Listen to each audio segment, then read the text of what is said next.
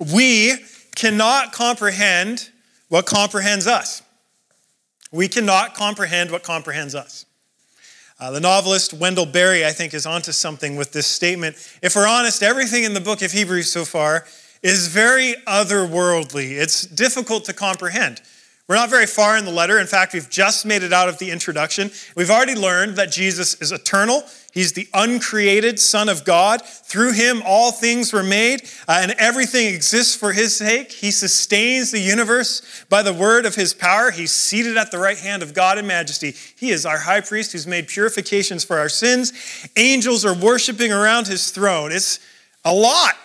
It's all very out there, it's transcendent, it's otherworldly. How can we comprehend this reality that comprehends us?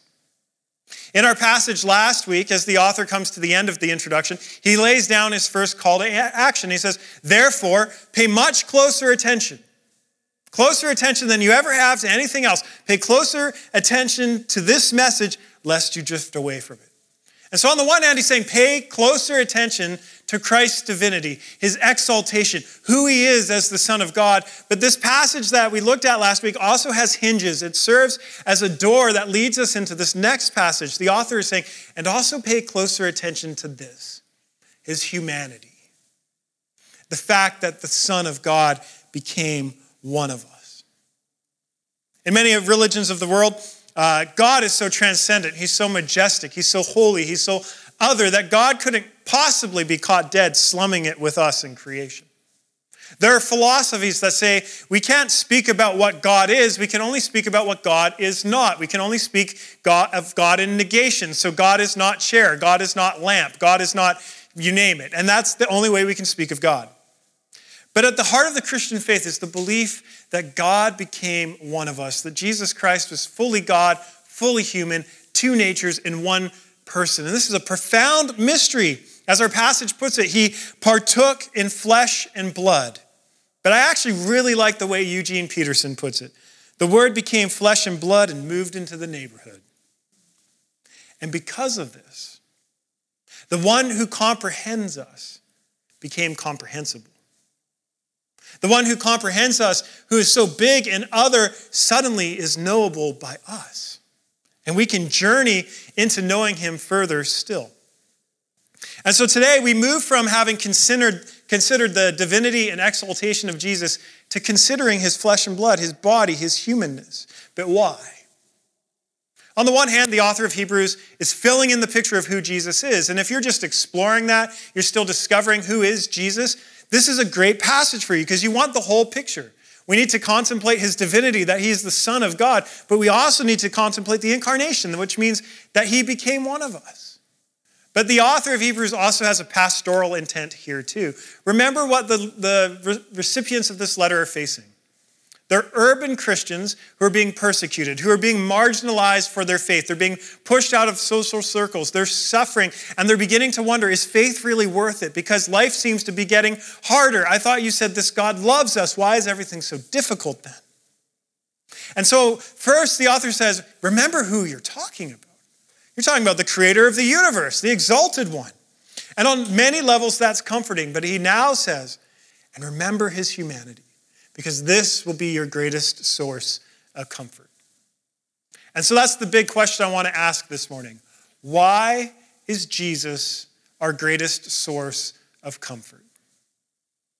If you have a Bible, open it up to Hebrews. It's toward the back of your Bible. We're going to be in chapter 2, beginning in verse 5. Uh, if, you have a, if you don't own a Bible, you can take one of our gray Bibles home with you. We'd love for you to, to have that. And everything is also going to be on the screen.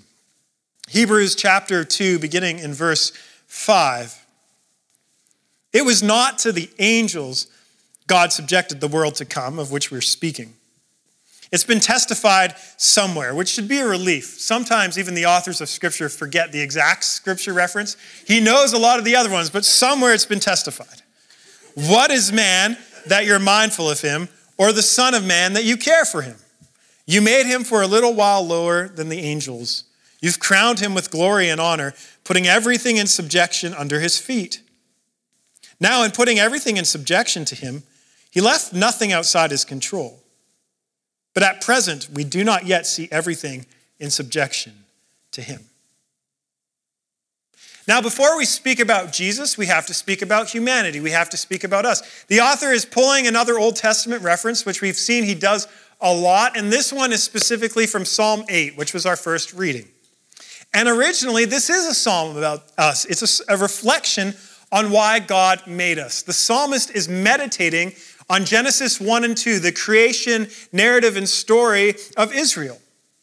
And God, He made humanity, and we weren't quite angels, but we're not quite beasts. And we're crowned with glory and honor because we're made in the image of God, which means we were given reason and intellect and emotions and creativity, but most of all, we were given a vocation.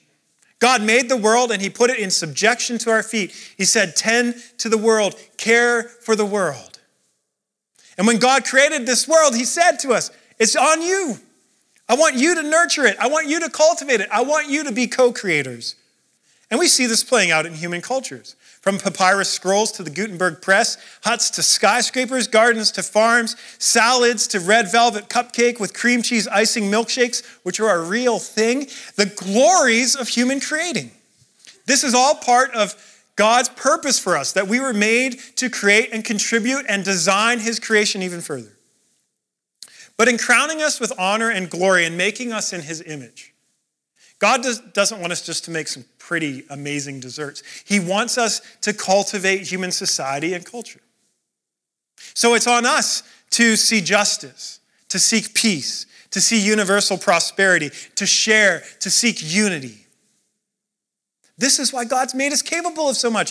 It's our, it's our responsibility to tend to the earth and to see that every person would flourish on earth. But as the author of Hebrews says, we do not yet see everything in subjection to him. We don't see everything in subjection to our feet. It's not happening. There's a relatively new sitcom called The Good Place. Has anyone watched this? The Good Place?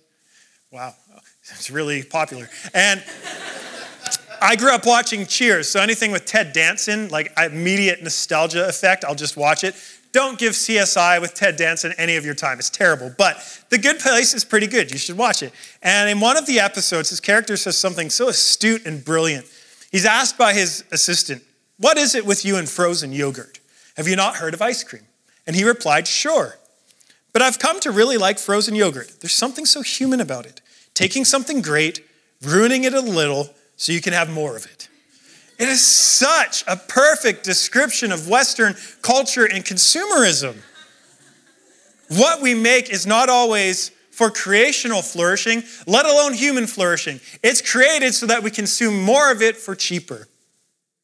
But more importantly, if we distort simple things like that, how much more do we distort the responsibilities God has entrusted to us? We don't always seek the things we're supposed to seek.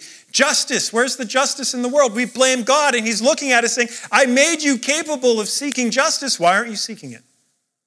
Why aren't you seeking peace? Why aren't you sharing what you have and seeking universal prosperity, unity? Where are these things in the world? We don't yet see everything in subjection to humanity.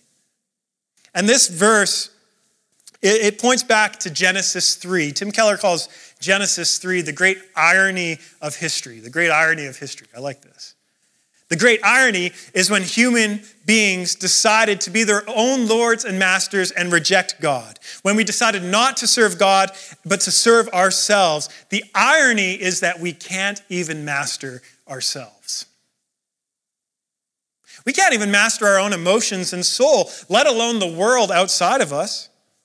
The world isn't under our feet, it's not under our control. Psychologically, socially, physically, spiritually, it's breaking down natural disasters and war and poverty. Nothing is the way it's supposed to be. We see disorder and chaos in the world. We haven't lived up to this great calling that we see in Genesis because we can't even master ourselves. There's a shadow cast all over the world. If you're a secular humanist, you'll just call this the way the world is. But if you have a Hebraic imagination, you'll say this is the shadow of death. The shadow of death, it reigns over human life. The psalmists even call the shadow of death our shepherd, which I find terrifying. The shadow of death is our shepherd. A shepherd which leads toward brokenness and decay, tarnishing relationships, marring what is good, and infusing life with suffering. And death has cast its shadow all over creation. It's inescapable. You may have noticed that five times death is mentioned in the passage at hand. If you jump ahead to verse 15, do you see what the author says? Through fear of death, we were subject to lifelong slavery. Death is a sign that everything is not in subjection to us. And if anything, we are in subjection to death. Death is the one with the power, not us. The author writes Through fear of death, we were subject to lifelong slavery. But, you say, I'm not afraid of death. Maybe, like Mark Twain, you say, I do not fear death. I've been dead for billions and billions of years before I was born and have not suffered the slightest inconvenience from it. Now, I like that quote, but I want to push back on it a bit. You may not be afraid of death, but our culture certainly is. People don't die. What do they do? Pass away. We don't have funerals. What do we have? Celebrations of life. We don't tend to the bodies of the dead ourselves. Have you ever touched a dead body? No, we have a privatized industry for that. Grief over death, there's no space for that in public unless it's a famous person. But if you've lost someone, then there I just did it. If someone you know died, you need to grieve in private. And when we're around someone who has lost someone to death, we feel uncomfortable. We don't know what to say. We don't know how to comfort them. We, we feel completely helpless in those situations. Many even believe, maybe some of you here, believe that science will ultimately end death. You know, some people are being frozen, frozen, choosing to be frozen in hopes that in the future, whatever disease that's currently frozen in their body will be curable. Stem cell research, and even this, I read this in Wired magazine recently. People are trying to upload their minds to a computer to create an avatar that their beloved ones will continue to be able to interact with. Why do you pursue any of these things? Yes, it's a hope to prolong life, but it's driven by the fear of death. You see, we live in a culture that wildly avoids death. Could it be that if we live in such a culture, that maybe we're not as confident as Mark Twain after all? Sigmund Freud thought so, and rarely will he and I agree, but here we agree. Freud points out that we're, he'd probably tell me that we don't agree because I'm in love with my mother. But, anyways, Freud points out that we are deeply disturbed and deeply affected by ambivalent feelings about death. Deeply disturbed. See, on the one hand, he says we have a death wish. We have moments of shame or embarrassment where we think, I could die. Or moments of just boredom where we think death would be all right. But then on the other hand, we totally fear death. We think, I want to keep living, I don't want to die. And he says these two conflicting feelings, which is ambivalence, feeling two uh, different and extreme emotions at the same time, cause us to repress the whole issue altogether, push it down deep. Freud wrote, The fear of death dominates us more than we know. The aim of all of life, he wrote, is death. He actually agrees with the author of Hebrews. Fear of death causes us to be subject to lifelong slavery. But we repress the whole conflict. We don't want to admit to ourselves how afraid we are. Because when it becomes conscious, it's deeply traumatic. Do you remember the first time you realized you're going to die? It's not comfortable. Leo Tolstoy, famous example of this, he wrote a confession. I'm going to read it at length. Something strange began to happen to me at age 50. Now, I know like 300% of us in this church are under that age. It can happen to you before 50, so you still need to listen. I had a wife who loved me and whom I loved. I had a large estate, which, without much effort on my part, increased. My name was respected. I enjoyed physical strength, and yet I could not live because of death. The question, which brought me to the verge of suicide, sought an answer without which one cannot live. Is there any meaning in life that my inevitable death does not destroy? Today or tomorrow, death will come to those I love and then to me. Soon, not only will I not exist, but eventually no one will exist who will remember anything I've written or done. He continues, Why then go on with all the effort? What is it all for? What does it all lead to? What difference does it make whether or not I do this thing or that thing or nothing at all? So I could give no rational meaning to any single action or even to my whole life. But what was so surprising was how we can fail to see this. And finally, he concludes For a time, it's possible to live into- intoxicated with life. But as soon as one is sober, it's impossible not to see that life in the face of death is a fraud and a stupid fraud. And how often I've been told, oh, you cannot understand the meaning of life, so don't think about it, just live. But I no longer can do that. Tolstoy is being emotionally and spiritually honest with us. He's doing something that many of us are too afraid to do. He's being honest about the meaning of death. If death is it, if death is the end, if death is all we're heading towards, everything you're doing is radically insignificant especially sitting here on a Sunday morning wasting your time when you're going to die. Nothing makes any difference. But we repress that fear. And so we aim to make the most out of our lives while we have it. We aim to build a lasting legacy that we can leave behind. But even though we repress the thought of the fear of death, we drive it deep down. It's still there. And do you know what it does? The fear of death drives us. It drives us. Time is limited. So, what are you supposed to do? Make the most of your life, maximize it. But do you know what happens when you internalize this worldview? People become commodities. You stick it out in a relationship as long as it's working for you. And if it's not working for you, you toss it aside because life is short. You only surround yourself with people who are similar to you, that have the same efforts, that make you enjoy life, because heaven forbid you actually spend time with people who are different than you and make you feel uncomfortable. Life is short. You see, we end up trampling on people or using them for our pleasure or even feeling, failing to see their worth if we're driven by the fear of death because we want to live life for ourselves and make the most of it.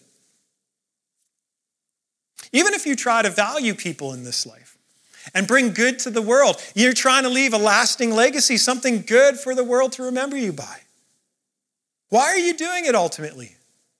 To give you a sense of meaning and purpose while you have breath so that people will remember what? You. Like your life mattered. In countless ways, and I could go on and on. We're desperately trying to convince ourselves that we count, that we matter, that the things we do make a difference, but they don't. Not if death is the end. We're in bondage politically and socially, emotionally, psychologically, spiritually to the fear of death. But the greatest bondage of all is that we don't even realize how handcuffed we are to it. So it shouldn't surprise us that in verse 14, even though it sounds odd to the modern ear, that the devil uses the power of death as a weapon. The devil? Maybe you're thinking, grow up, how primitive. But bear with me here. If there's a God, you know, an all powerful, relational, supernatural good, why couldn't there be a devil? Why not? An all powerful, supernatural evil. Surely there's more evidence for the devil's existence in the world than God's. And if such a being existed, a being absolutely committed to the misery of the world, a being trying to rob you of any meaning and purpose, what tool would this being use? Death and the fear of it. That's precisely what he does. The author of Hebrews is showing us everything is not in subjection to humanity. In fact, humanity is in subjection to death. We're slaves to it. So, what's God going to do about it? Let's go back to Hebrews here. The author is doing something remarkable with Psalm 8. It seems odd at first because you're like, why did you pull out a psalm that tells humanity, you know, we, we're missing the point? You know, it's celebrating our great purpose, but then we look at the world and there's no way we're doing this. But he says, Do you see? This psalm is actually about Jesus. This psalm, which was originally about humanity, a psalm we've never been able to live up to, this psalm is describing the one who's actually fulfilled it. Look at verse 9. We don't see everything in subjection to us, but what do we see? The author writes, We see him who for a little while was made lower than the angels, namely Jesus, crowned with glory and honor because of the suffering of death, so that by the grace of God he might taste death for everyone. The author continues in verse 10 It was fitting that he, for whom and by whom all things exist, in bringing many sons and daughters to glory, should make the founder of their salvation perfect through suffering. Jesus, the eternal Son of God, the one he says, for whom and by whom all things exist, descended. He came down. He became human. You see, God's not remote and aloof and disinterested in the world. God came into the world. Humanity was crowned with glory and honor. Why? Because we're made in the image of God. But Jesus is crowned with glory and honor because God Himself came into the world. And what did He do? He suffered death. That was His crown and His honor. And in doing so, the author of Hebrews says He became our founder of salvation. It could be translated as author or originator or pioneer or even captain. And however you translate it, it's conveying that Jesus is our founder because he's gone somewhere that no one else could go, no one else could explore. Ernest Shackleton was a polar explorer uh, who led three British expeditions to the Antarctic. Uh, historians aren't sure if he actually put this ad out, but this newspaper ad's been attributed to him, and I like it, so I'm going to share it. Men wanted for hazardous journey Low wages, bitter cold, long hours of complete darkness, much like working in our office, safe return, doubtful, honor and recognition in event of success. People signed up for it. People went and explored Antarctica. I don't know why. I don't know. I know Dara just went there. Good on you. But I don't know why you go down there. Penguins, I guess. But we admire people who have this incredible risk tolerance. We admire explorers. You know, this is why Alpha got Bear Grylls, because he's an explorer, and we admire these sort of people. And Jesus, Jesus came to earth. He became human, accepting not just the risk. You see, explorers have to count the risk, but Jesus accepted the cost. You see, he didn't just accept the risk of becoming human, of exposing himself to the, the, the, folly of humanity and the things that can happen to us. He came accepting the cost. He came knowing he would die. And this is where he's our pioneer. This is where he's our captain. This is the founder of our salvation. He's crowned with honor and glory because he paved and blazed a trail that we could never clear for ourselves. He defeated an enemy we could never overcome. He punched a hole through the wall of death. He didn't just taste death and rest in his grave, he ended it. Through his death, the author continues in verse 14 Jesus destroyed the one who has the power of death, that is the devil, and he's delivered all those who through, through fear of death were subject to lifelong slavery. What does that mean? Jesus hasn't just punched a hole through the wall of death for himself. He didn't just resurrect for himself. He did it for you. He did it for me. He did it for us. He's destroyed the hold that death has had upon us, and he will deliver us from the slavery that death has imposed upon us. But how? The Christian faith isn't just some big belief in the afterlife. There's enough of that floating around in the world. If we're just talking about floating around in heaven and playing harps, that's just not interesting the core, the crux, the heart of the Christian faith is resurrection. How do we know Jesus punched a hole right through the wall of death? He resurrected. Death couldn't contain him. He came back to life physically in his body within history. And there were eyewitnesses who saw this and reported it. And we went into this in detail last week. So if you missed that sermon, you can listen to that. But this is the only miracle you have to wrestle with if you want to become a Christian. If you accept this miracle, you work backwards from here and you can accept the rest. This is the defining miracle that you have to say, did it or did it not happen? Because if it happened, this is who Jesus is. This is the result. If this miracle is not true, St. Paul says we're to be pitied. We're fools. But if the resurrection is true, because what, of what Jesus has done, because he came to life on the other side of death, we don't have to fear death anymore. Death isn't an end, it's just a door. You see, the author of Hebrews doesn't explicitly reference the resurrection here, you might be wondering how I'm getting to this point. But remember the overarching framework of this letter. Where is Jesus? He's at the right hand of God in majesty. How did he get there? He descended and he ascended. Well, what happened in between? He died and he rose. His resurrection is the defeat of death and the deliverance of us from death into eternal life. And this is why Paul cries out in Corinthians, Oh, death, where is your victory? Oh, death, where is your sting? The resurrection is death's defeat. And we believe that this means every deathbed is resurrection, every gravestone will be rolled away. Now, before we get back to our guiding question, why is Jesus our greatest source of comfort? I want to address one other fear. Many of us here aren't afraid of death per se, as much as we are afraid of the suffering that precedes death. Do you understand the distinction there? We're not necessarily afraid to die. We've kind of come to terms with that. We've reflected on it. We might repress it, but you know, we've grappled with that. What we're afraid of is how we might. If it's prolonged, if we'll lose our physical abilities, if we'll lose our minds. We're worried about the other forms of suffering that'll happen between now and the day we die.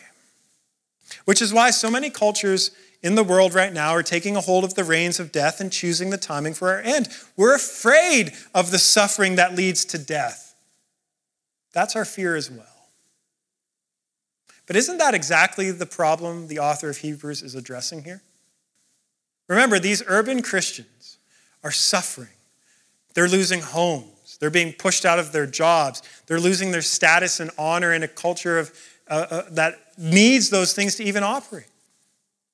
And some of them have been martyred. They've seen people suffer on the way to death, and they're thinking, is this worth it? Is holding on to Jesus worth the suffering that leads to death? Jesus didn't just die, he went through the suffering that leads to death as well. He walked through that shadow too. You see, his death didn't come out of nowhere. He wasn't surprised by his death. We join him in the Garden of Gethsemane and we see the existential anguish he goes through at what is about to come for him, the death that's coming. He goes through a, a, series of sham trials, all the while knowing that the verdict is already declared.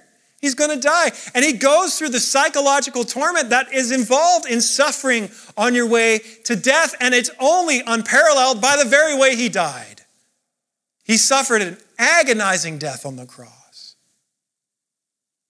So, why then is Jesus our greatest source of comfort? Why is he our greatest source of comfort? Look at verse 16. The author writes Surely it's not angels that he helps, but he helps the offspring of Abraham. Therefore, he had to be made like his brothers in every respect so he might become a merciful and faithful high priest in the service of God to make propitiation for the sins of the people. For because he himself has suffered when tempted, he is able to help those who are being tempted. In the weeks to come, we're going to talk about Jesus being our great and faithful high priest. And so I'm not going to go into that in detail now. But in the reference he makes about it, he's saying, sin's been dealt with. Why did death come into the world? It's the consequence of sin. But now our sins have been atoned for, they've been put away from us entirely. How could death hold us away from God anymore? It's a consequence for something that no longer exists. But more importantly, the comfort is not just that we're forgiven, and this is so core to the Christian faith. So listen to me when I say this is of the utmost importance for us to understand. Jesus helps us. Jesus helps us. It's stressed here three times. Jesus helps us. The Greek word for it is he grasps us by the hand. The God of the universe, the one by whom and for whom all things exist, the one who sustains the universe by the power of his word, helps you, grasps you by the hand. He doesn't take your hand limply or with disinterest. He grasps your hand and he'll walk through the suffering with you, and he'll walk through death with you as well. And his help matters because he too suffered. This is where the humanity is important. Jesus wasn't partially human, he was fully human. He knows what it is to suffer. He knows the suffering that leads to death, and he knows the suffering of the anguish it can cause us. And he can look at you in your suffering and say, Me too. And he gives you his hand. He grasps your hand and he walks through it with you. And verse 12 and 13 describes Jesus as our brother, as our family. He helps us as an intimate ally, ally, not just as the God of the universe, but someone we can relate to. A brother, a family member, someone who's been through it for us, someone who's blazed the way for us, and who says, I know this can be difficult, but I'm going to walk with you every step of the way. So, what is there to fear? All of us have fears that we bring into this room. Some of us are more aware right now that we're getting closer to death than others. Some of us might die tomorrow. We don't know. Some of us are afraid of jobs. Some of us are afraid of relationships breaking down. Some of us are afraid of a variety of things. But what is there to fear? Our pioneer, our captain, our leader, he's paved the way. Even if you're overcome by your suffering, because he doesn't promise us that we're not going to suffer. So even if you're overcome by your suffering, your suffering cannot overcome Jesus because death has been defeated. And while we may, still experience the shadow of death and see it in our midst and, and, and tainting things in life, we also know that everything is subjected to Jesus now that he is enthroned at the right hand of God. And while we do not see that reality here, we know it's true and we know it's the reality that we're heading toward. There's nothing to fear. Often it's what's good about life that makes us fear death. I think that's worth acknowledging. A heavy topic like this, uh, I, don't, I don't want you to think that Christians don't see good in the world or beauty. We do. Life has so much beauty and glory. We fear saying goodbye to the ones we love, the good we've seen, the air we've breathed. It's only when these things are totally absent or hurt that we begin to desire death.